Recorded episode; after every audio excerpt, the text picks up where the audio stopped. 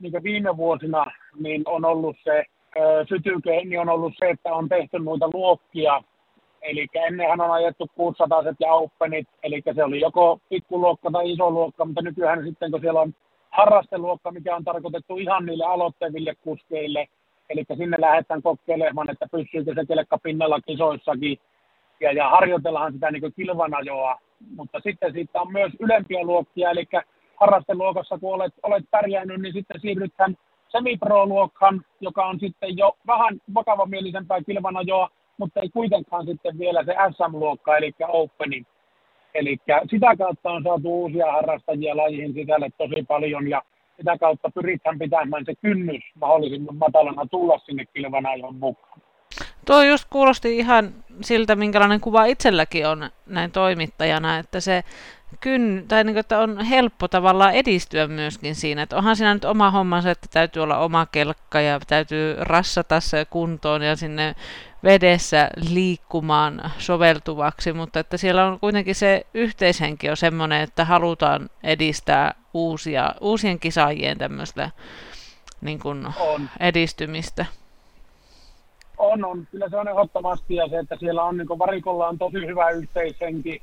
Että jos sinä tiedät, että sinun, sinun kilpakumppanin seuraavassa lähdössä, niin sillä on sillä joku, joku problema kelkassa, niin ei ole mitenkään tavatonta, että se sinun pahin kilpakumppani seuraavassa lähdössä tulee jeesaamaan oman mekanikon kanssa siihen, että saataisiin se kelkka viihva ja saataisiin ratkottua ajamalla ne hommat, eikä sitten sillä lailla, että toisella ei kelkka sitten lähekään käyntiin ja pääset ajamaan kilpaa. Että se on, se on äärettömän mukava, mukava niin huomata, että siellä vetään yhtä köyttä. Ja ehdottomasti tuo nimenomaan nuo uudet, uudet luokat harrastaja Pro, niin että siellä kun sitten vielä noudatetaan sitä koodia, että kun olet harrasteluokassa pärjännyt jo, niin sen jälkeen et jää enää sinne tavallaan niin kiusaamaan muita, vaan siirryt askelta ylöspäin, joko semiprohan tai sitten suoraan sinne Opeen, niin, mutta idea ei ole se, että kuka jäisi sinne harrasteluokkaan tavallaan niin, tuota, harjaahman palkintopöytää puhtaaksi kesä kesän jälkeen. No miten tuota itse näet, Jarkko Ylläsjärvi, tämän niin kuin vesikrossin maineen, että se on nyt Pohjoismaissa on aika suosittu, että täällä Suomessa ja erityisesti täällä niin kuin Pohjois-Lapissa on niin kuin tosi, tosi pitkät kokemukset siitä, että 90-luvulta lähtien on järjestetty kisoja ja on porukkaa ollut tämän lajin parissa, mutta miten se näyttäytyy tälle niin kuin ulkopuoliselle? Minkä, miten näet sen maineen Kyllähän... tällä hetkellä? kyllähän vesikrossi koko ajan on, vaikka ollaan tietenkin marginaalilaji, harrastajia on Suomessa ehkä aktiiviharrastajia noin satakunta, näin niin lonkalta heitettynä, mutta se, että nykypäivänä etenkin noiden live kautta, niin se lajin tunnettavuushan kasvaa koko ajan.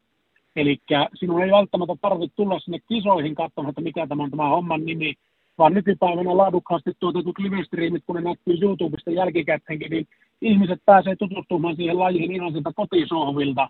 Ja sieltä tulee sitten se herätys, että hetkonen, tämähän on hyvän näköistä hommaa, että lähdetäänpä katsomaan paikan päälle.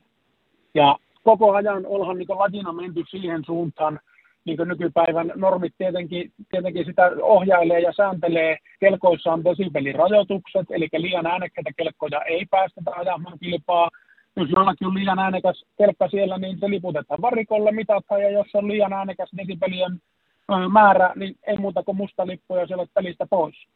Ja sama homma sitten, kun monet miettii sitä, että no miten sitten kelka tuppaa sinne järveen, että se on, se on saastutettu se järvi saman tien, niin väitän, että tuo kelkalla siellä ajaminen, niin se on huomattavasti vihreämpää kuin esimerkiksi tuommoisella vanhalla perämoottorilla ajelu. Eli siellä on täysin takaiskuventtiileilla suljetut polttoainejärjestelmät, ketjukopassa käytetään biohajoavia öljyä, eli kaikki tämmöiset on niin mietitty. Eli käytännössä siinä vaiheessa, kun kuski lentää kelkan selästä pois, hätäkatkaisin irtoaa, siellä saatiin samalla napsulla lyötyä takaventtiilit, takaiskuventtiilit kiinni, eli se kelkka menee pohjaan, mutta pensaa sieltä ei tule ulos.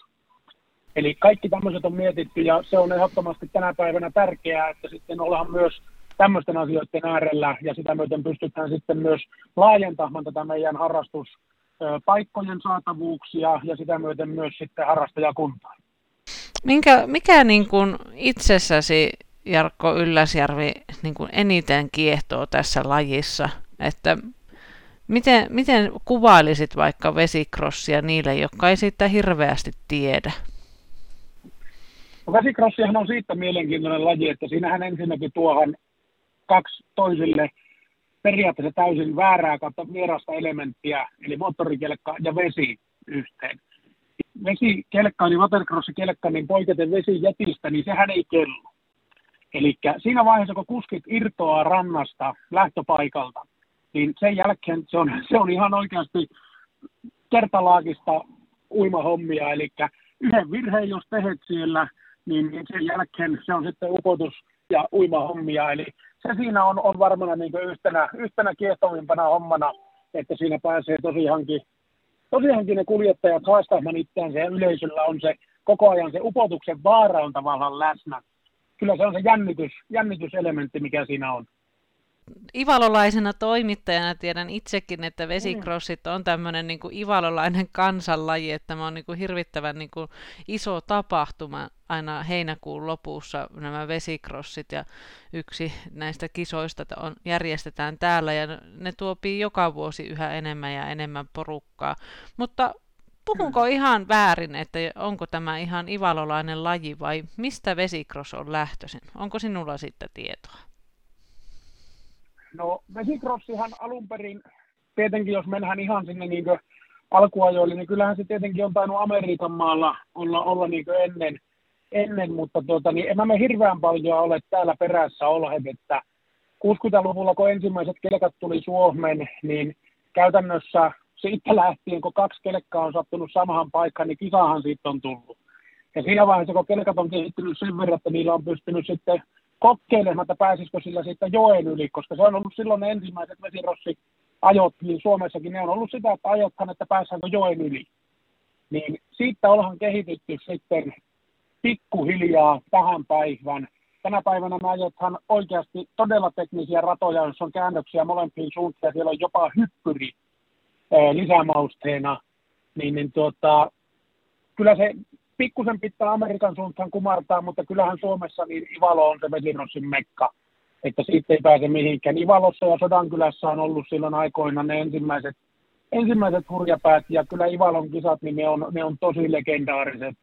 Että tuota, tänä kesänä palataan sinne sitten vanhaan hotellin rantaan, ja, ja on tulossa kyllä huikeat juhlat, ja tuhat päin on varmana väkeä paikan päällä. Että